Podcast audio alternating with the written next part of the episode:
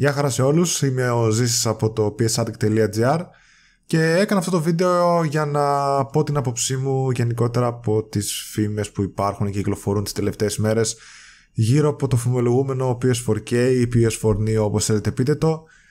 Την αναβαθμισμένη δηλαδή PS4 έκδοση που σκοπεύει να κυκλοφορήσει η Sony πάντα σύμφωνα με φήμες έτσι. Αν και φυσικά τόσες πολλές φήμες μαζεμένες το θεωρώ λίγο απίθανο να μην το δούμε να κυκλοφορεί. Ε, αν δεν έχουμε κάποια ανακοίνωση νωρίτερα δεν το θεωρώ απίθανο. Πιθανότατα να μας περιμένει μία από τις πιο ε, ενδιαφέρουσες ε3 εκθέσεις για φέτος με τη Sony να ανακοινώνει ένα πιθανό PS4K και ταυτόχρονα φυσικά και ίσως κάποια απλή slim έκδοση του απλού PlayStation 4 η Nintendo το Nintendo NX και σίγουρα θα έχουμε κάτι αντίστοιχο και από τη Microsoft με, ένα, με μια slim μια, μια αναβαθμισμένη έκδοση του Xbox One. Λοιπόν, ας αρχίσουμε και ας μιλήσω για λίγο για τα specs και γενικότερα για τα τεχνικά χαρακτηριστικά, τα φημολογούμενα έτσι, τεχνικά χαρακτηριστικά του PS4K και ξεκινώντας να πω ότι την μεγάλη αναβάθμιση τη βλέπουμε στη GPU ε, όσον αφορά τη CPU, τον επεξεργαστή δηλαδή της νέας κονσόλας ε, δείχνει να είναι η ίδια 8 πύρινος, 8 πύρινος Jaguar από την AMD υπερχρονισμένος απλά από τα 1,6 στα 2,1 φέρνοντας έτσι ένα κέρδος 30% στον χρονισμό. Η RAM παραμένει τα ίδια στα 8 GB GDDR5 αυξάνοντας φυσικά το bandwidth από τα 176 στα 218 GB per second έχοντας μια βελτίωση της τάξης του 24% όλα αυτά στα 256 bit. Έτσι έχουμε δηλαδή μια RAM στα επίπεδα της GTX 980 ε, της Nvidia. Και πέρα από το αυξημένο bandwidth το οποίο φυσικά είναι πάρα πολύ τέτοιο πάρα πολύ και ωφέλιμο και βοηθάει πάρα πολύ στο, στην επεξεργαστική ισχύ έχουμε και επιπλέον 512 MB μνήμης ε, τα οποία μπορούν να χρησιμοποιήσουν οι devs ε, μέχρι τώρα όπως ξέραμε από τα 8 τα 5,5 ήταν αφιερωμένα για τους devs τα οποία μπορούσαν να εκμεταλλευτούν και τα υπόλοιπα ε, ήταν απλά για το, για το ως της κονσόλας έτσι και τις υπόλοιπες λειτουργίες πλέον οι devs θα έχουν 6 GB στη διάθεσή τους και τα υπόλοιπα δύο θα παραμείνουν φυσικά για το OS και το ό,τι υπόλοιπο πρέπει να διαχειριστεί η κονσόλα. Ε, προχωράω στο πιο ενδιαφέρον κομμάτι και είναι αυτό τη GPU η οποία φαίνεται να είναι μια τελείως αναβαθμισμένη, μια τελείως ανανεωμένη GPU. Μιλάμε για ένα καινούριο μοντέλο το οποίο δεν έχει κυκλοφορήσει ακόμα. Θα είναι βασισμένο πάντα σύμφωνα με τις φήμες ε, στο Polaris 10 chip της AMD που αναμένεται να κυκλοφορήσει τώρα το δεύτερο εξάμεινο το 2016 σύμφωνα και με την ίδια την AMD έτσι. Η ίδια η AMD βγήκε και δήλωσε ότι αναμένει μεγάλα κέρδη, αύξηση των κερδών της δηλαδή γιατί έχει να προσφέρει τρία chips σε τρεις εταιρείες, τρεις τέλος πάντων πελάτες οι οποίοι δεν αναφέρει καν ποιοι είναι. Και πιθανολογούμε ότι το ένα σίγουρα το έχει το PS4K και τα άλλα δύο σίγουρα το ένα θα είναι στο Nintendo NX και πιθανότατα το τρίτο είτε να είναι στο Nintendo NX στη φορητή του έκδοση καθώς οι φήμες λένε ότι θα έχει και ένα φορητό ε, κομμάτι η κονσόλα ή θα είναι σε κάτι τύπου Xbox One Next ή οτιδήποτε θα το ονομάσει η Microsoft έτσι δεν το ξέρουμε ακόμα το ενδιαφέρον με αυτό είναι το ότι για πρώτη φορά βλέπουμε μια σύγχρονη GPU να μπαίνει σε μια κονσόλα. Τι εννοώ, ότι μέχρι τώρα βλέπαμε στο PlayStation 4, στο Xbox One κάποιες GPU οι οποίες θεωρούνταν ήδη μεσαίο διαμετρήματος, mid-range δηλαδή, στον χώρο του PC και ήδη ξεπερασμένες. Να θυμίσω ότι το PlayStation 4 έχει μία 7870, ε, μια custom 7870 και το Xbox One μια ακόμα πιο αδύναμη 7790 που θεωρούνταν ήδη ξεπερασμένες όταν βγήκαν και τις πήραμε στα, τις κονσόλες στα σπίτια μας έτσι ε, και περασμένης γενιάς. Πλέον βλέπουμε μια καινούρια το Polaris 10 chip που θα κυκλοφορήσει από την AMD που είναι αντίστοιχο των ε, καρτών που βλέπουμε στα PC ε, προορίζεται δηλαδή για τη σειρά καρτών στο PC 480 ε, Όσοι ξέρετε, δηλαδή, σύμφωνα με τις κάρτες AMD στα PC, αυτή τη στιγμή έχει τις 380 και μετά πάει στη μεγαλύτερη σειρά της που είναι η 390 και εντάξει δεν μιλάω για τη Fury X κτλ. που είναι τελείως για enthusiast. Ε, προορίζεται για τις 380 κάρτες γραφικών, ε, για τις 480 νέες κάρτες γραφικών της. Ε, οι διαφορές με το τωρινό chip είναι ότι πλέον πάμε στα αυξάνονται τα compute units από τα 18 στα 36 Μιλάμε για διπλάσια compute units και, τα, και έχουμε μεγαλύτερο χρονισμό ε, από, τα 911, από τα 800 στα 911 MHz προσφέροντας έτσι μια υπερδιπλάσια απόδοση σαν GPU έτσι. Ε, από εκεί και πέρα το θέμα τι είναι; Το ότι πέρα από την μικρότερη αρχιτεκτονική στα 14 νανομέτρα που θα είναι το νέο τσιπάκι η AMD υποστηρίζει φυσικά ότι το, θα υπάρχει πλήρως συμβατότητα με 4K περιεχόμενο, 4K streaming, θα μπορεί ε, δηλαδή να κάνω ένα παραγωγή 4K περιεχομένου και να στριμάρει ταυτόχρονα στα 4K στα 60 frames κιόλας. Και γενικότερα όλα αυτά τα πετυχαίνει στη μισή κατανάλωση από ό,τι έχουν οι μέχρι τώρα mid-range αντίστοιχες κάρτες της της αντιπάλωση της Nvidia δηλαδή. Συγκεκριμένα πέτυχα ένα, ένα ε, slider, ένα slider της AMD που έλεγε ότι σε μια GTX 950 στα 1080p 60 fps έτρεχε το Star Wars Battlefront στη μισή κατανάλωση ενέργειας έτσι. Ε, το θεωρώ πολύ σημαντικό γιατί όπως προείπα θα δούμε για πρώτη φορά ένα σύγχρονο, μια σύγχρονη GPU να μπαίνει σε μια κονσόλα ε, όλο αυτό βέβαια έχει να κάνει και με την τελική τιμή της κονσόλας έτσι η οποία είναι άγνωστη και έρχομαι στο θέμα που σε εισαγωγικά καίει το αν ας πούμε θα δούμε 4K περιεχόμενο στις κονσόλες μας και μιλάω για παιχνίδια έτσι γιατί το 4K περιεχόμενο σε ταινίες και τα λοιπά ε, είναι κάτι το οποίο το θεωρώ δεδομένο. Ε, το αν θα δούμε 4K περιεχόμενο στο, gaming κάτι που μέχρι τώρα βλέπει ένα 5-10% με PC τέρατα στο χώρο του PC gaming έτσι. Ε, κάνοντας έτσι διάφορες αναζητήσεις γενικότερα είδα ότι αντίστοιχη, η αντίστοιχη τωρινή κάρτα της AMD που, έχει, που είναι βασισμένη στο Tonka chip και έχει 32 compute units λιγότερα δηλαδή από τα 36 που περιμένουμε εμείς να έχει το Polaris 10 ε, μία δηλαδή αντίστοιχη μία AMD 380X ε, μπορεί να τρέξει το Shadow of Mordor σε 4K ανάλυσης στα 30 fps έτσι, κάτι που ίσως παιδί μου με μια κάρτα, με μια GPU 480 βασισμένη δηλαδή στο Polaris 10 με 36 compute units με καλύτερο χωρισμό με, σε συνδυασμό με την custom εφαρμογή που θα έχει με τη μνήμη GDDR5 ε, ε, με 6 GB που θα έχει δικά της και αυτά ίσως να η αλήθεια να είναι κάπου στη μέση δηλαδή το ότι ίσως να δούμε κάποια παιχνίδια πέρα από τα indies και διάφορα μικρά παιχνίδια τα οποία μπορεί να έχουν το 4K για πλάκα. Ε, ίσως να δούμε κάποιους ΑΑ τίτλους να τρέχουν στα, σε 4K αναλύσεις και σε 30 fps Α, το λέω ίσως γιατί ξέρω και έχω δει και γνωρίζω το ότι το να τρέξει ένα μεγάλο τίτλο σε 4K και πάνω από 30 fps ένα τίτλο, τίτλο, ένα τίτλο ε, τύπου Witcher 3 γοραντίζει ε, δυνατά PC που μπορεί να κοστίσουν 1,5 χιλιάρικο το λιγότερο έτσι και τώρα μιλάμε για μια κονσόλα η οποία θα κοστίζει 300-500 ευρώ. Ε, οπότε καταλαβαίνετε ότι ίσω η αλήθεια να είναι κάπου στη μέση. Θεωρώ δεδομένο το 1080p 60 fps που εδώ και δύο γενιές προσπαθούν να τα πετύχουν ότι θα τα πετύχουν μια τέτοια GPU. Ε, και από εκεί και πέρα 4K όπως είπα ίσως να δούμε σε κάποια παιχνίδια ίσως να δούμε πιο εύκολα σε παλαιότερα παιχνίδια με κάποια patch που θα κυκλοφορήσουν μέχρι τον Οκτώβριο που έχει βάλει deadline Sony ε, να αναβαθμιστούν δηλαδή παλαιότεροι τίτλοι ώστε να είναι συμβατοί με το PS4K να δούμε δηλαδή ένα Infamous να παίζει σε 4K ίσως ένα Car Drive Club που έχει κλείσει και Evolution κιόλας. ένα κάποιον άλλον τίτλο εντυπωσιακό ένα Ratchet Clank π.χ. στα 4K θα δούμε ε, τι ετοιμάζουν οι developers ε, από εκεί και πέρα αυτό που μου έκανε εντύπωση είναι ότι δεν βλέπουμε πουθενά να, η Sony από τις οδηγίες που έχουν γίνει leak στους developers να λέει κάτι για αναβαθμισμένο Blu-ray player έτσι, και HDCP 2.2 το οποίο είναι, είναι απαραίτητο για να έχουμε υποστήριξη 4K περιεχομένου και μιλάω για Ultra HD Blu-rays ε, που θα παίζουν δηλαδή ταινίες κτλ. Ε, τα οποία δεν είναι τα απλά Blu-rays που ξέρουμε ως τώρα με τη χωρητικότητα τους που είναι περιορισμένη νομίζω είναι μεγαλύτερε χωρητικότητε. Σκεφτείτε όπως είχαμε τα, τα DVD που ήταν διπλά και λοιπά. Ε, δεν θυμάμαι τώρα πώς λεγόταν. Ε, τα Ultra HD Blu-rays τα οποία ε, βέβαια υπάρχει ένα, ένα δίκοπο μαχαίρι εδώ πέρα το ότι δεν αναφέρει μένει ότι κάτι τέτοιο το οποίο το θεωρώ φάουλ το να μην ε, υπάρχει Ultra, Ultra HD Blu-ray player στο καινούριο PS4 γιατί τότε τι μας λέει ότι θα θέλει να υποστηρίζει 4K περιεχόμενο κτλ.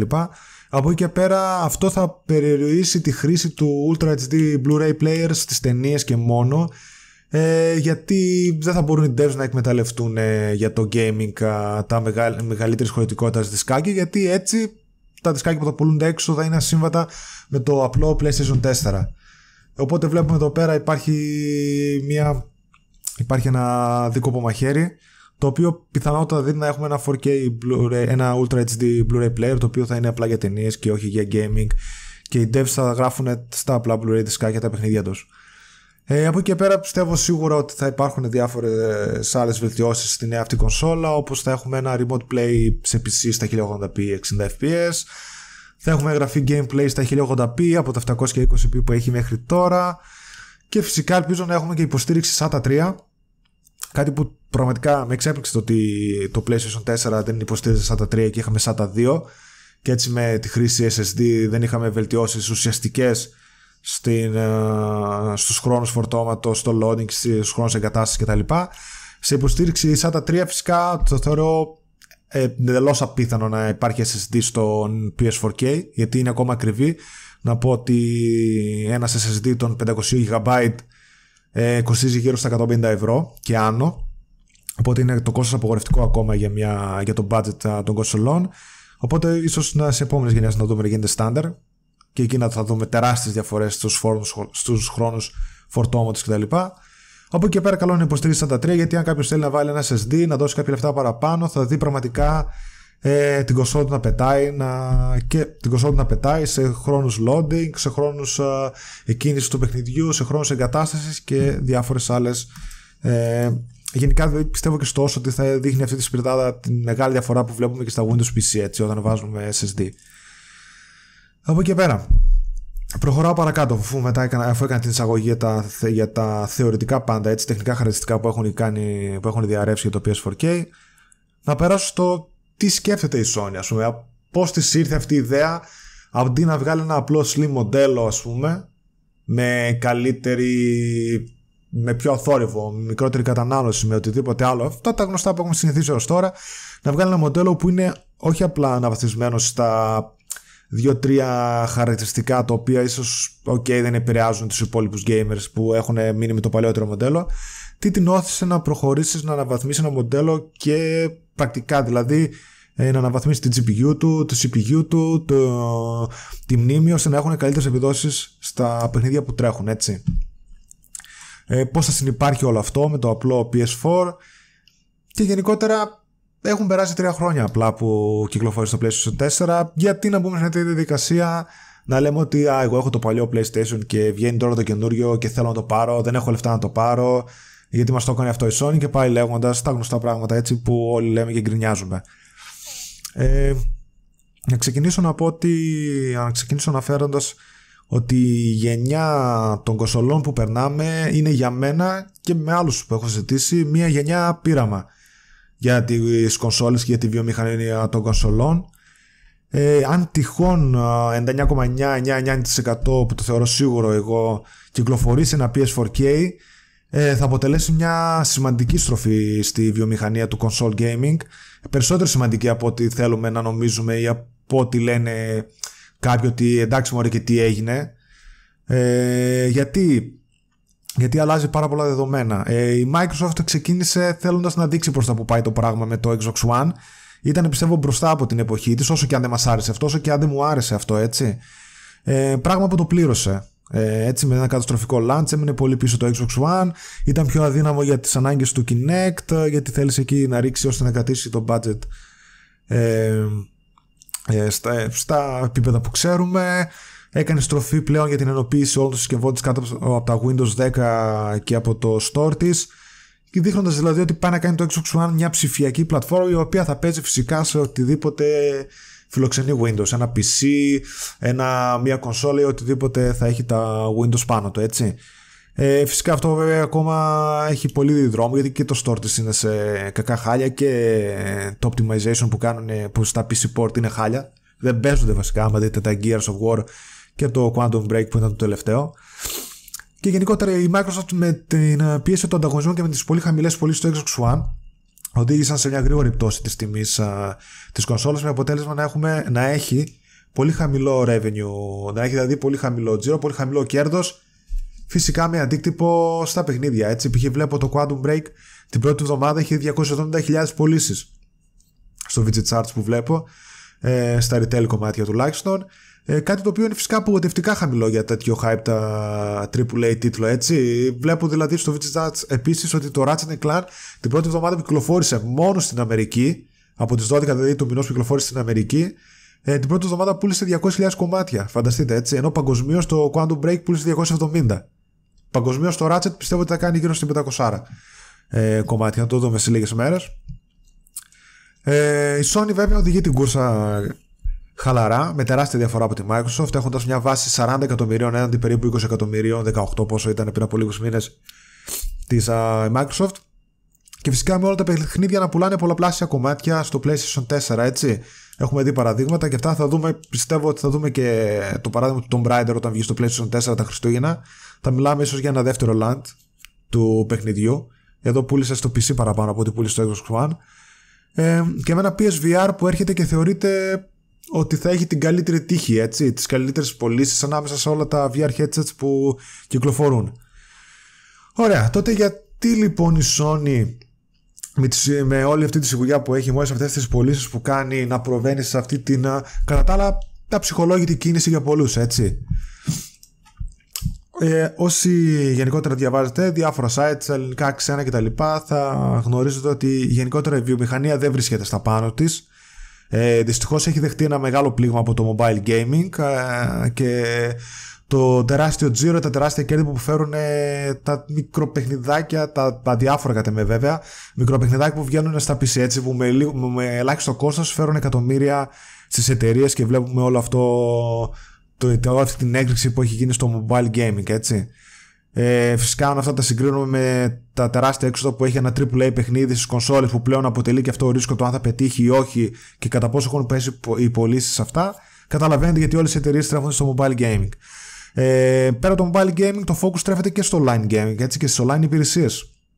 Καθώς όλες οι εταιρείες που βγάζουν κονσόλες και γενικότερα οι εταιρείες που βγάζουν τα παιχνίδια προσπαθούν να συρρυκνώσουν το κόστος και να μεγιστοποιήσουν το κέρδος, έτσι. Θέλουν δηλαδή να βγάλουν τους μεσάζοντε στη retail αγορά και να αφοσιωθούν αποκλειστικά στην online διανομή. Ε, δεν είναι κρυφό πλέον πως οδεύουμε σε ένα digital only μέλλον, όπου πιθανότητα δεν θα υπάρχουν φυσικές εκδόσεις παιχνιδιών.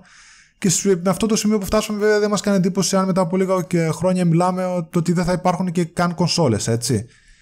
Ε, ε, από εκεί και πέρα, ε, αν δούμε την αγορά ηλεκτρονικών, και γενικότερα το χώρο της τεχνολογίας γύρω μας θα δούμε ότι οι κονσόλες αποτελούν τις μόνες ηλεκτρονικές συσκευές οι οποίες μένουν στάσιμες τόσα πολλά χρόνια. Έτσι.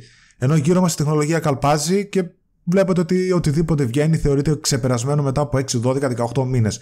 Δείτε κινητά, δείτε τηλεοράσεις, δείτε, δείτε οτιδήποτε άλλες συσκευές ή στον χώρο των, PCs, των PC. Το μοντέλο των κονσολών με τους κύκλους ζωής 7 ετών όλοι το λένε που βρίσκονται μέσα στη βιομηχανία ότι είναι απλά μη βιώσιμο έτσι, για τις εταιρείες. Καθώς προσπαθούν νύχια και μετών για να κρατηθούν στην αγορά, να κρατήσουν τις πωλήσεις υψηλές, να κρατήσουν την τιμή υψηλή, γιατί αυτό είναι το θέμα, ώστε να, φέρουν, ώστε να γίνει τζίρος και από αυτόν τον τζίρο να υπάρχει το μέγιστο κέρδος. Δηλαδή, το να πουλήσει κάποια εταιρεία εκατομμύρια κομμάτια και να βγάζει ελάχιστο κέρδος από κάθε κονσόλα ή να βγάζει να είναι ίσα βάρκα ίσα πανιά ή ακόμα να έχει και χάσιμο και απλά να περιμένει να βγάλει από τα παιχνίδια και από τα loyalties που θα πουλήσει, καταλαβαίνετε ότι δεν είναι κάτι που είναι βιώσιμο στη σύγχρονη gaming βιομηχανία. Ε, θέλω να κρατήσουν όσο περισσότερο γίνεται τις, ψηλά, ε, τις τιμές ψηλά και φυσικά ταυτόχρονα να τρέχουν οι πωλήσεις. Το ίδιο δηλαδή που γίνεται στα κινητά. Ε, λοιπόν, οπότε το πρώτο λοιπόν πράγμα που ξεχνάμε είναι η μεγάλη κύκλη ζωής των κοσολών. Έτσι, αυτό ξεχάστε το. Πλέον πάμε για maximum 4 με 5 χρόνια ζωής ε, και φυσικά όλα αυτά αν συνεχίσουμε έτσι να μιλάμε για κονσόλες μπορεί να καταργηθούν τελείως όπως είπαμε στο μέλλον.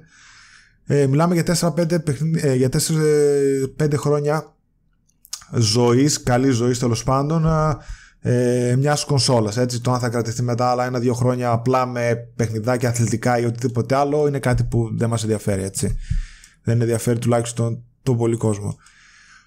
Από εκεί και πέρα η Sony έχοντας την τύχη και τη σιγουριά για αυτή τη γενιά προβαίνει σε αυτό το βήμα πρώτη έτσι, σε αυτό το μετέωρο βήμα όπως λέω ε, μιας τέτοιας κυκλοφορίας στο μέσο της θεωρητικής ζωής του PlayStation 4.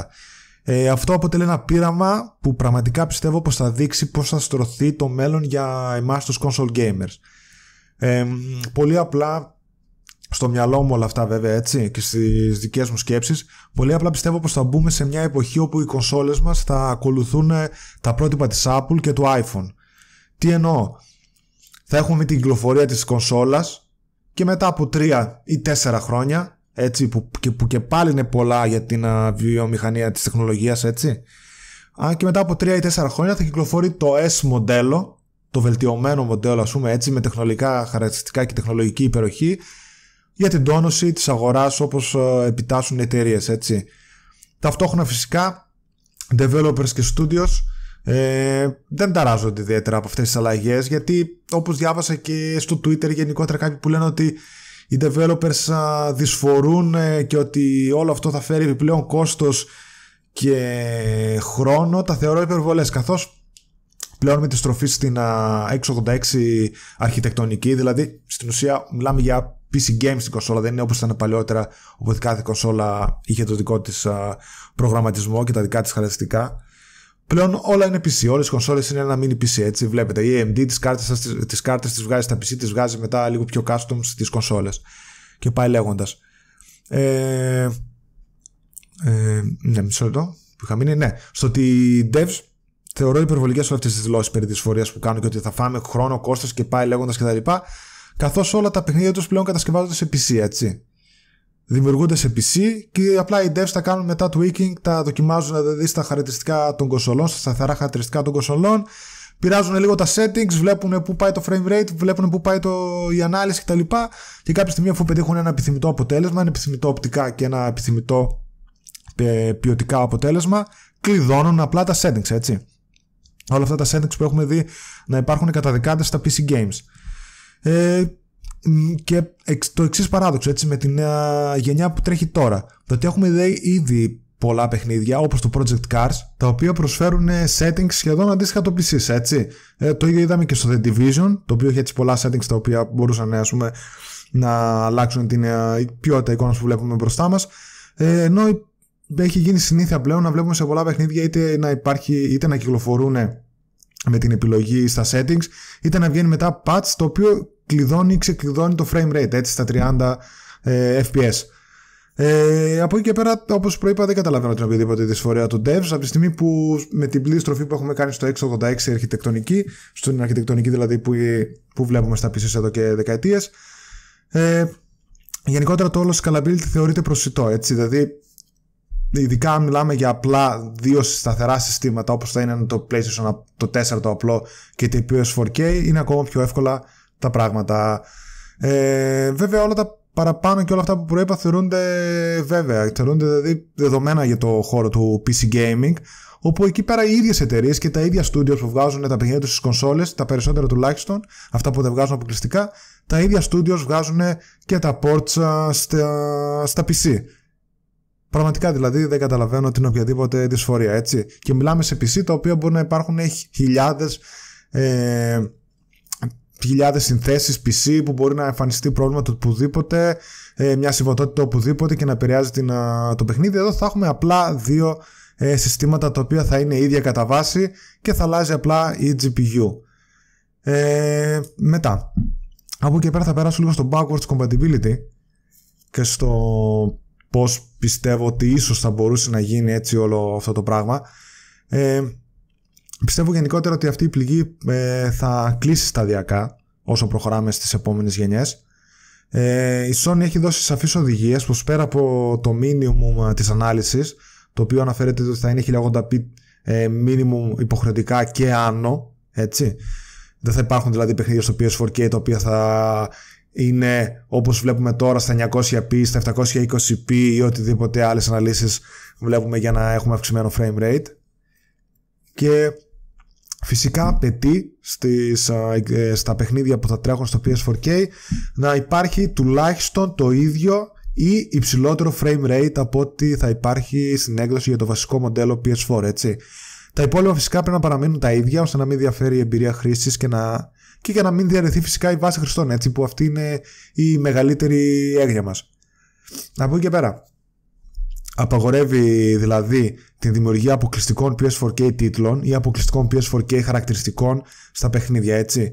Ε, το PSN, το PlayStation Store, τα DIMS, τα avatars, τα saves, τα backups κτλ. παραμένουν κοινά και ίδια και θα υπάρχει πλήρης συμβατότητα και θα μεταφέρονται από τη μία κονσόλα στην άλλη, ενώ η αγορά ενός παιχνιδιού εξασφαλίζει και τις δύο εκδόσεις. Έτσι, είτε το αγοράσει κάποιος ψηφιακά, οπότε το παιχνίδι που θα κατεβάζει θα περιέχει μέσα του και τις δύο εκδόσεις, ας το πούμε έτσι, του παιχνιδιού και θα, και θα εγκαθίσταται ανάλογα, είτε αγοράζοντας το Blu-ray μέσα στο δισκάκι θα περιέχει και το βασικό παιχνίδι, ας το πούμε, και την αναβαθμισμένη οπτικά έκδοση του, έτσι. Ε, από εκεί και πέρα, το θεωρώ πολύ πιθανόν, αν όλα αυτά γίνουν πραγματικότητα, ότι έτσι όπως πάει το πράγμα, ίσως να δούμε παιχνίδια να κυκλοφορούν στο PlayStation 5, αν υπάρξει PlayStation 5, έτσι όπως είπε και ο ίδιος ο Ιωσίντα, ε, να κυκλοφορούν παιχνίδια στο PlayStation 5 με τα αντίστοιχα ultra settings, την α, απόλυτη ας το πούμε ε, οπτική πιστότητα που θα μπορούσαν να φτιάξουν οι devs. Και ταυτόχρονα να μπορούν τα ίδια παιχνίδια να παιχτούν στο PlayStation 4K στα high settings αντίστοιχα των PC ας το πούμε αλλά και στο PlayStation 4 απλά σε medium settings.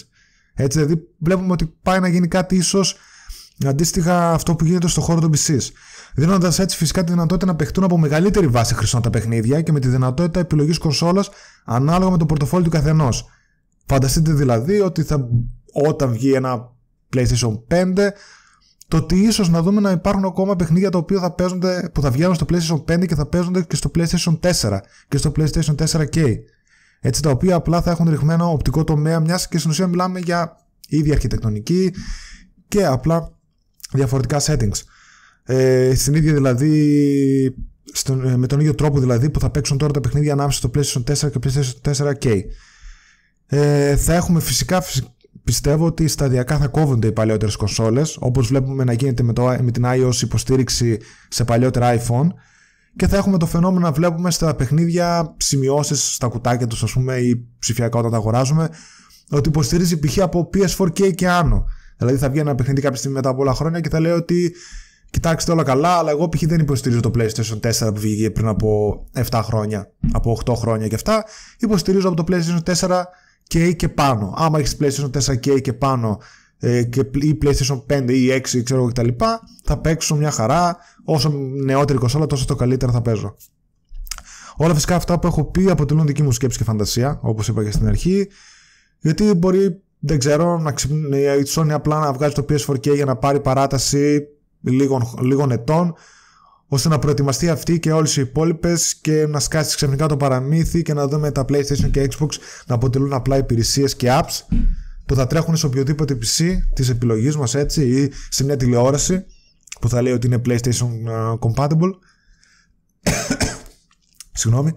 Και να μην υπάρχει καν κονσόλα ε, λοιπόν προχωράω βέβαια στο δεύτερο ερώτημα που μας καίει γιατί μας ενοχλεί όλο αυτό, γιατί όλη αυτή η βαβούρα στο ίντερνετ και γιατί φυσικά όλη αυτή η μεγάλη δυσαρέσκεια που έχουμε; Ε, λοιπόν, γιατί μας ενοχλεί όλο αυτό τότε; Ε, πολλοί ανάμεσά μας ξοδεύουμε και εγώ προσωπικά και αλλάζουμε κινητό κάθε ένα ή δύο χρόνια τα λοιπά ή αναβαθμίζουμε το PC μας κάθε τρία χρόνια.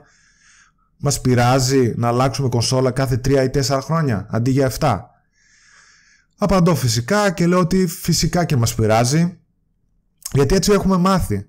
Έτσι διαταράσσεται η φύση και η ισορροπία του console gaming όπως το έχουμε συνηθίσει και γνωρίσει έως τώρα.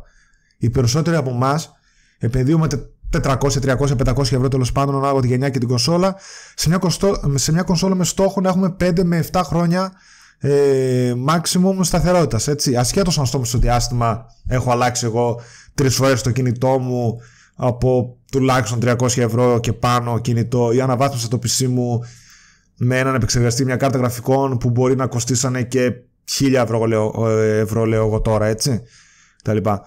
Με αυτή την εξέλιξη το PS4K διαταράσσεται η σιγουριά του console gamer για την κονσόλα που αγόρασε. Ε, οι PC gamers είναι συμβασμένοι με το γεγονός ότι όταν αγοράζουν ένα παιχνίδι πολύ πιθανό να μην το παίξουν στα ultra settings έτσι ε, αλλά, αλλά η, πλειοψηφία τους, η πλειοψηφία των PC Gamer θα το παίξει σε medium.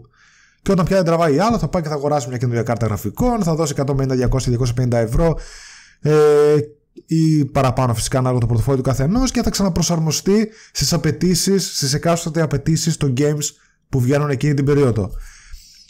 Το θέμα είναι ότι οι console gamers δεν είμαστε έτσι. Δεν έχουμε μάθει έτσι. Έχουμε τη σιγουριά πως ό,τι αγοράσουμε θα πετάξουμε μέσα το δισκάκι και θα παίζει στις καλύτερες δυνατές ρυθμίσεις που σηκώνει η κονσόλα μας και που όρισαν οι devs. Έτσι και το σημαντικότερο θα παίξει το ίδιο σε όλους μας. Δηλαδή, όποιος έχει την ίδια κονσόλα, έχουμε όλοι το ίδιο παιχνίδι μπροστά μας. Δεν βλέπει κάποιος κάτι καλύτερο ή κάποιος κάτι χειρότερο. Ε, το ξέρουμε βέβαια ότι τα αντίστοιχα ports στα PC που βγαίνουν πιθανότητα να έχουν καλύτερα γραφικά, να έχουν 4K ανάλυση, να έχουν 60 FPS. Το βλέπουμε μπροστά μας. Έτσι, όλα τα παιχνίδια που βγαίνουν, ό,τι πιο πρόσφατο έχει κυκλοφορήσει, που ήταν multi-platform, έχει καλύτερα γραφικά, καλύτερες αναλύσεις, 4K ανάλυση, καλύτερα frames, περισσότερα εφέ κτλ. Αλλά όλο αυτό δεν μας πολύ ενδιαφέρει.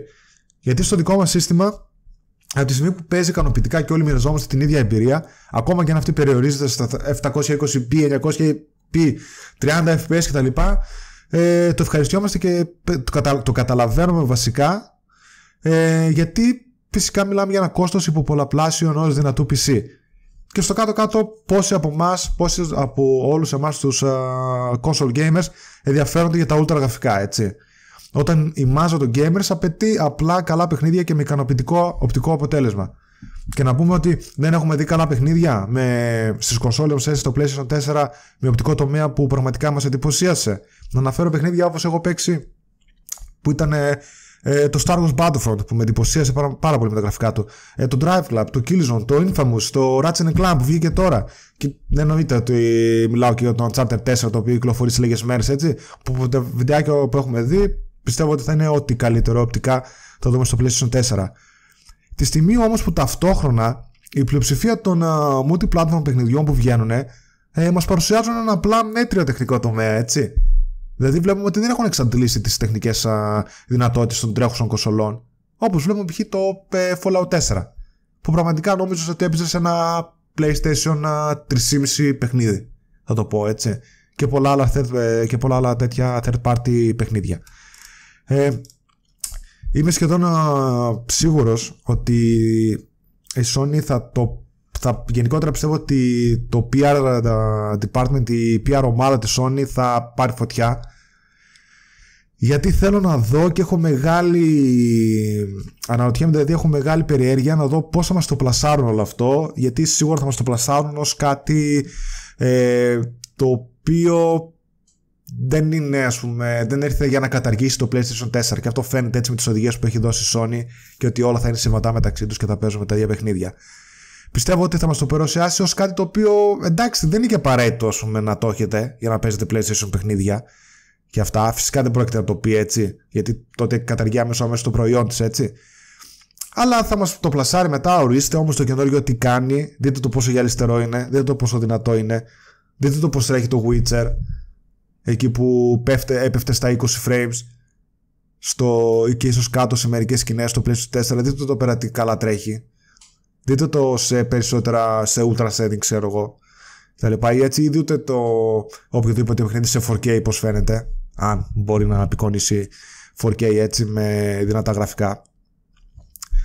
Φυσικά εννοείται ότι ταυτόχρονα το πλασάρει και σαν 4K media player και ότι θα έχει την απαραίτητη υποδύναμη για καλύτερη VR εμπειρία και εντάξει, μέσα από όλα αυτά, αφού θα μας πει ορίστε αυτό είναι καλύτερο εδώ, εκεί, το ένα τ' άλλο, αλλά εντάξει, δεν έχετε να χάσετε και τίποτα. Και ο Σιμίτο, οπότε μην τρελαίνεστε. Εντάξει, η μάζα ρε παιδί με το απλό PS4 δεν χάνεται και τίποτα. Τα ίδια παιχνίδια θα παίζετε. Δηλαδή πιστεύω ότι κάπως έτσι θα προσπαθήσει να το πλασάρετε, ότι στην ουσία το PlayStation 4K θα είναι ένα premium προϊόν το οποίο δεν θα είναι. Το οποίο δεν απευθύνεται σε όλους, απευθύνεται στους λίγο πιο απαιτητικούς Κάτι όπως π.χ. έβγαλε η Xbox, ε, το Xbox One ε, την Elite έκδοση που είχε ένα terabyte hybrid ε, δίσκο και το Elite Controller κτλ. Βέβαια δεν άλλαζε GPU και CPU, το οποίο απευθυνόταν σε ένα Elite κοινό, έτσι. Εγώ ποτέ δεν πρόκειται να αγοράσω αυτό το πακέτο, να δώσω τα παραπάνω λεφτά, αλλά κάποιοι το κάνανε. Σω κάπως έτσι θα μας το πασάρει και η Sony το PlayStation 4K. Ότι να ορίστε, τέτοια παιχνίδια παίζετε. Αλλά εντάξει, τώρα αν κάποιος έχει 4K τηλεόραση και θέλει να, να δει 4K ταινίες, ε, ας πάρει το PS4K. Αν θέλει να παίξει VR καλύτερα, ας πάρει το PS4K. δεν υπάρχουν ε, exclusive πράγματα σου λέει, πέρα από δύο-τρία μικρά πραγματάκια. Βέβαια όλο αυτό μέσα στα αγωγικά, γιατί το exclusive του πράγματος είναι τα καλύτερα γραφικά, η μεγαλύτερη ανάλυση, τα μεγαλύτερα frame rates, έτσι.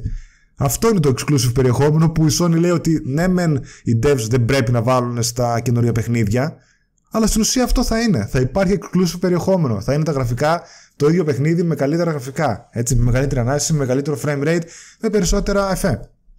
Με καλύτερη οπτική πιστότητα, έτσι. Και φυσικά έρχεται εκεί πέρα ο καταναλωτής, όλοι εμείς δηλαδή, που είμαι σίγουρος ότι θα το καταλάβετε όλο αυτό που πάω να πω, το ότι κάτι τέτοιο φυσικά θα παίξει με την καταναλωτική ψυχα... ε, ψυχαγωγία μας, okay? με την καταναλωτική ψυχολογία μας. Δηλαδή όλους εμάς που θέλουμε να έχουμε το τελευταίο, το νεότερο, το γυαλιστερό PlayStation 4, το, το οποιοδήποτε PlayStation τέλος πάντων, αντί το απλού και ταπεινού PlayStation 4 που τρέχει τώρα, όπως ακριβώς γίνεται δηλαδή και με την κυκλοφορία κάθε νέου κινητού, κάθε νέου iPhone και τρέχουν όλοι να αγοράσουν το νέο μοντέλο μετά από μόλις ένα χρόνο και με ελάχιστες διαφορές και υπάρχει και μια μερίδα που απλά ας πούμε προσπερνάει το S μοντέλο, το 5S π.χ. το 6S και πάει και αγοράζει αφού δεν έχει τρελές διαφορές έτσι δείτε PlayStation 4, PlayStation 4K κτλ OK, okay, ναι, με να αναβαθμίσουμε, αλλά δεν είναι και απαραίτητο, ας πούμε, οπότε ας περιμένω. Και πάει φυσικά το δεύτερο χρόνο και παίρνει το επόμενο μοντέλο που πιθανότατα έχει και μεγαλύτερες αναβαθμίσεις κτλ. Και, και είναι αυτό το iPhone 7 ή οποιοδήποτε άλλο κινητό, μιλάμε έτσι, το Galaxy S8 και πάει λέγοντας. Ε, διάβασα κάπου Γι' αυτό έχει ενδιαφέρον που έλεγε ότι μια άποψη ότι ναι, γιατί συγκρίνανε πολύ τα κινητά με, τις, με αυτό που πάει να γίνει στις κονσόλες. Και λέγανε ότι ναι, εντάξει, τα κινητά αλλάζουν τόσο πολύ, βγαίνουν κάθε εξάμεινο, τα αλλάζουμε κάθε ένα με δύο χρόνια γιατί ε, προχωράνε τόσο πολύ, εξελίσσονται τόσο ραγδαία λέει και βελτιώνουν τη ζωή μας και όλα αυτά που κάνουν. Και εντάξει, πραγματικά παιδιά, μην γελιόμαστε έτσι. Κανένας δεν βελτιώθηκε η ζωή του από την έτσι οθόνη που θα έχει το καινούριο Galaxy, από το 3D Touch που έφερε το iPhone ή το Snapdragon τον 820 που θα βγει κτλ. Κανένας δεν βελτιώθηκε η ζωή του σε τέτοιο βαθμό ώστε να τρέξει και να δώσει 600-700 για 1000 ευρώ για να πάρει ένα κινητό έτσι. Μην γελιόμαστε. Ε, βλέπουμε ότι αδειάζουν τα ράφια έτσι κάθε φορά που κυκλοφορούν αυτά τα κινητά. Και εδώ καθόμαστε και συζητάμε για μια κονσόλα που θα κοστίζει 400 ευρώ και λέμε αν θα την αγοράσουν ή όχι. Και όπως λέγα θεωρώ τελείως γελία αυτή την, την αντιμετώπιση για τα κινητά. Τα κινητά ειδικά έχουν φτάσει στο peak τους έτσι και προσπαθούν να σκεφτούν τι παραπάνω θα βγάλουν για να μας τα πουλήσουν ανά εξάμηνο και ανά χρόνο έτσι γιατί δεν μπορεί πολύ απλά να σταματήσει η βιομηχανία. Έτσι και μπει η βιομηχανία σε, αργότερους, σε αργούς ρυθμούς και σταματήσει με αυτή την ένταση και αυτό το ρυθμό έχει χάσει τα κέρδη της. Έτσι, μεγαλώνουν τα specs στα κινητά λες και δεν ξέρω, παίζουν 4K περιεχόμενα τα κινητά λες και μας βελτιώνει τη ζωή ή όντως έχει κάποιο νόημα να παίζει, ένα 4K, να παίζει 4K το κινητό. Τέλος πάντων, λοιπόν, προχωράω. Τι προβληματισμοί προκύπτουν από όλο αυτό; Οι προβληματισμοί που προκύπτουν είναι απλοί και λογικοί και πιθανότατα την έχετε σκεφτεί όλοι σας. Εντάξει, μας έβγαλε η Sony το αντίστοιχο S μοντέλο, ας πούμε, το PS4K, με τα μεγαλύτερα τεχνικά χαρακτηριστικά, και κάποιοι το αγοράσαμε για να έχουμε εννοείται το καλύτερο και νεότερο PlayStation και κάποιοι μείναμε με το απλό μοντέλο γιατί OK, okay, δεν μας ενδιαφέρουν οι αναλύσεις, ε, δεν έχουμε τα οικονομικά, αφού παίζουν τα ίδια παιχνίδια ρε παιδί μου, τι μας νοιάζει μια χαρά είναι και αυτό. Το πρόβλημα όμως, το πρόβλημα όμως που προκύπτει έχει να κάνει με τους developers και το πώς θα χειριστούν το όλο αυτό το θέμα. Δηλαδή εκεί είναι ένας ενδιασμός ο πρώτος που έχω. Τι εννοώ, θα εκμεταλλευτούν στο έπαρκο, ε, στο έπακρο ε, το νέο βελτιωμένο hardware που ταυτόχρονα όμως θα μεγαλώσει το οπτικό χάσμα μεταξύ των δύο εκδόσεων του ίδιου παιχνιδιού. Απογοητεύοντας έτσι τους, ε, τους χρήστες που έχουν το απλό PlayStation 4 ή αντίθετα θα κινηθούν χαμηλά ε, γύρω από τις απαιτήσεις που έχει το απλό μοντέλο και με μια μικρή βελτίωση για το PS4K κάτι όπου όμως ταυτόχρονα θα απογοητεύσει όλους αυτούς που αγοράσανε και δώσανε τα έξτρα λεφτά για να πάρουν το PS4K υπάρχει ένας διχασμός ε, σε όλο αυτό που, που λέω και έτσι πιστε... και αυτό που πιστεύω πως θα γίνει και πως θα εξελιχθεί το όλο πράγμα είναι πως η μετάβαση ε, θα γίνει σιγά σιγά. Δηλαδή στην αρχή θα έχουμε κάποια παιχνίδια που θα είναι οπτικά όμοια. Θα αλλάζει απλά η ανάλυση την οποία θα την καταλαβαίνουν ελάχιστοι. Έτσι. Ε, θα έχουν κάποιες μικρές αναλύσεις ή κάποιες μικρές διαφορές. Κάποια μικρά εφέ ίσως παραπάνω. Και όσο προχωράνε τα studios, όσο δουλεύουν πάνω σε καινούργια παιχνίδια και όσο προχωράνε οι χρονιές τόσο μεγαλύτερη θα γίνεται και η οπτική διαφορά ανάμεσα στις δύο εκδόσεις του ίδιου παιχνιδιού. Έτσι, φυσικά υπέρ του PS4K. Και φυσικά υπάρχει και το ερώτημα του marketing. Και τι εννοώ, έτσι εννοώ ότι ποιο παιχνίδι θα βγάζει καινούριο τρέιλερ για να διαφημιστεί και να προμοτάρει τον εαυτό του και θα μας δείχνει πλάνα από το απλό PS4 το οποίο θα είναι θεωρητικά κατώτερα οπτικά και δεν θα δείχνει πλάνα από το PS4K στο οποίο θα έχει περισσότερα frames ε, στα οποία θα έχει μεγαλύτερη ανάλυση, στα οποία θα έχει μια καλύτερη οπτική πιστότητα, έτσι. Ποιος θα το έκανε αυτό, κανένας. Ίσως να δούμε κάποια τρέλες που να δείχνουν ε, ταυτόχρονα ας πούμε, πώς παίζει το PS4 και πώς παίζει το PS4K αλλά πιστεύω ότι αυτό θα είναι η μειονότητα. Επίσης τι θα γίνει με το online gaming; Τι θα γίνει όταν βλέπουμε ότι πολλά παιχνίδια ρίχνουν την ανάλυση στο online gaming για να πιάσουν τα 60 fps και πλέον το... ή κάποια παιχνίδια παραμένουν στα 30 fps στο online gaming ενώ το PS4K θα μπορεί άνετα να κάνει ε, το multiplayer να είναι στα 60 στο ίδιο παιχνίδι έτσι. Και παίζει ρόλο αυτό στο multiplayer gaming έτσι. Το να παίζει κάποιος με 30 και ο άλλος που έχει το PS4K να παίζουν με 60 γιατί σύμφωνα με τις οδηγίες της Sony θα μπορούν όλοι να παίξουν στο ίδιο. Δεν θα τους χωρίζουν δηλαδή οι devs. Όλοι θα είμαστε στα ίδια servers, στα ίδια lobby και θα παίζουμε το ίδιο παιχνίδι από διαφορετικές κονσόλες έτσι και επίσης η έλλειψη του Ultra HD Blu-ray Player, έτσι, η οποία είναι θεωρητική γιατί δεν αναφέρει κάτι Sony, αλλά το θεωρώ σχεδόν σίγουρο ότι θα υπάρχει. Αλλά δεν θα μπορούν να το εκμεταλλευτούν οι game developers όπως είπαμε έτσι, δεν θα μπορούν να εκμεταλλευτούν τα μεγαλύτερα δισκάκια. Και φυσικά πρέπει να, πρέπει να δούμε κατά πόσο αυτό θα επηρεάσει τα παιχνίδια, καθώς όταν μεγαλώνει ε, η οπτική πιστότητα ενός παιχνιδιού, μεγαλώνει και το μέγεθός του. Όταν έχει ε, κάποια texture packs που είναι υψηλής ανάλυσης, ε, μεγαλώνει το όλο μέγεθός του. Και ήδη βλέπουμε παιχνίδια που έχουν 40 και 50 GB μέγεθος, έτσι. Οπότε περιμένουμε να δούμε πώς θα χωρέσουν αυτά και σε ένα δισκάκι και αν αυτό θα έχει κάποια επίπτωση στα παιχνίδια.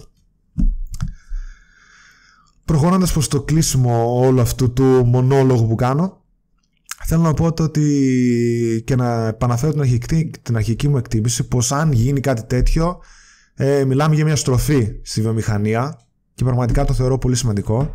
Ε, όσο και προσπαθήσουν ε, να μας πείσουν για το αντίθετο γιατί ξέρουν ότι αν περάσει μια φορά και πάει και γίνει κάποια επιτυχία θα ακολουθήσουν όλοι και θα μας γίνει κάποια στιγμή συνήθιο όπως μας έχει γίνει συνήθιο τώρα να μην μας πειράζει αν μετά από 4-5 χρόνια παίζουμε ε, παιχνίδια με μέτρια γραφικά ενώ στα PC έχουν εκτοξευτεί ας πούμε και η κονσόλ μας παραμένει υπαρχαιωμένη έτσι.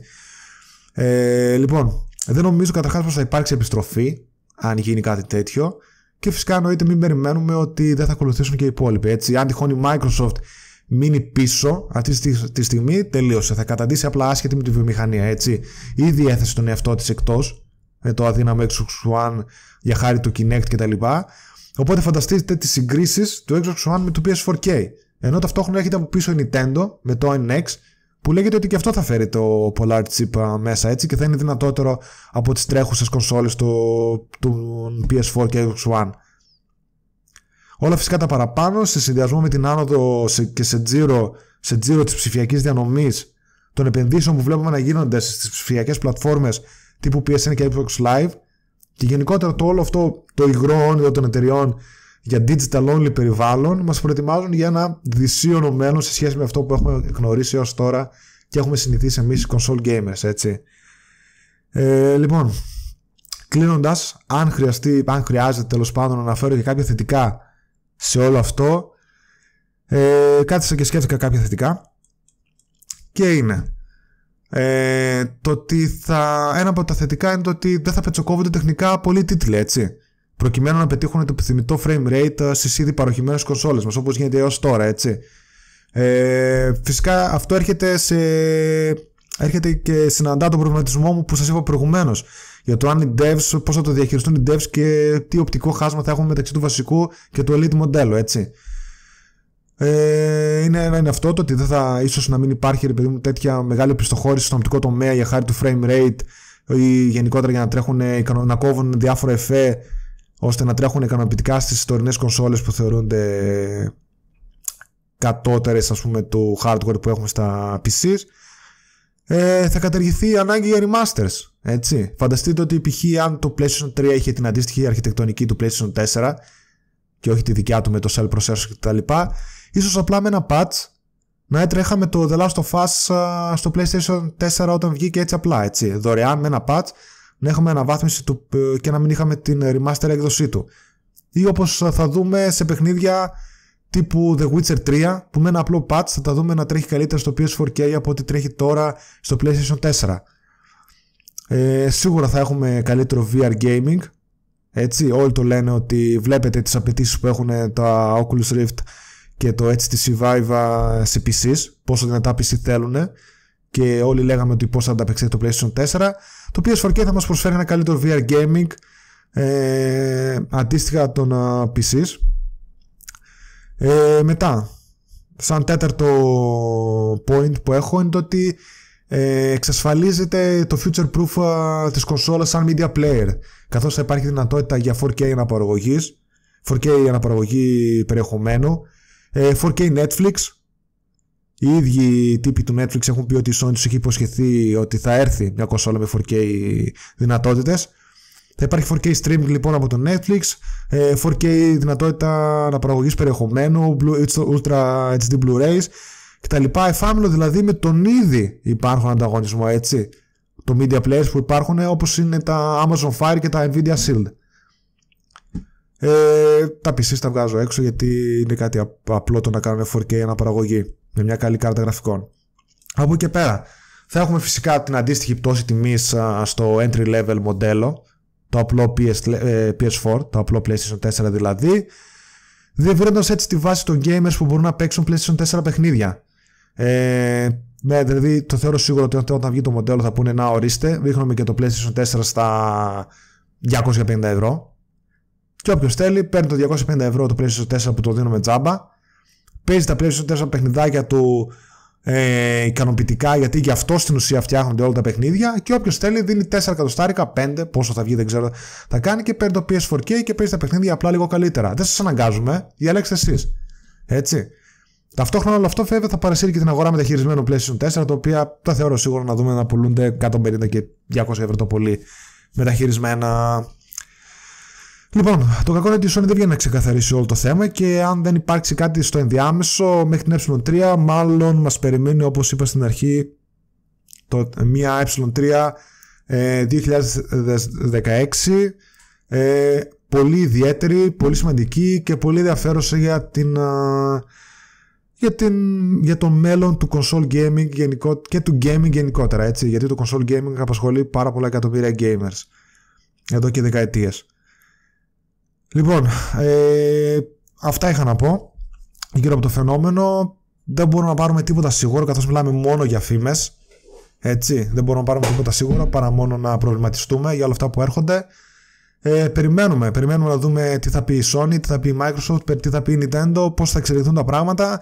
Καθώς εκεί που είχαμε μια σιγουριά του ότι ok, θα δούμε slim μοντέλα κλασικά μετά από τρία χρόνια, άλλα τρία χρόνια και μετά θα βγει το PlayStation 5, βλέπουμε ξαφνικά τη γη να χάνεται κάτω από τα πόδια εισαγωγικά των console gamers και να βγαίνουν καινούργια δεδομένα στην αγορά. Λοιπόν, όποιες σκέψεις έχετε, όποιες απόψεις έχετε, που συμφωνείτε, όπου διαφωνείτε, αφήστε ε, σχόλια εννοείται κάτω στο βιντεάκι κάτω στο comment section του YouTube.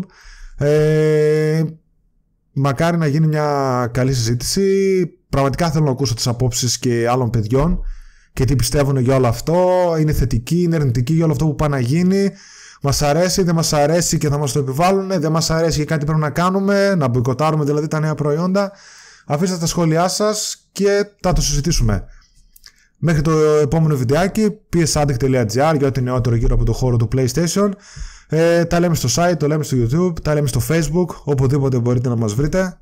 Να είστε όλοι καλά και μένει να δούμε τι θα γίνει. Μέχρι τότε, σας χαιρετώ, ζήσεις για το psaddict.gr. Bye!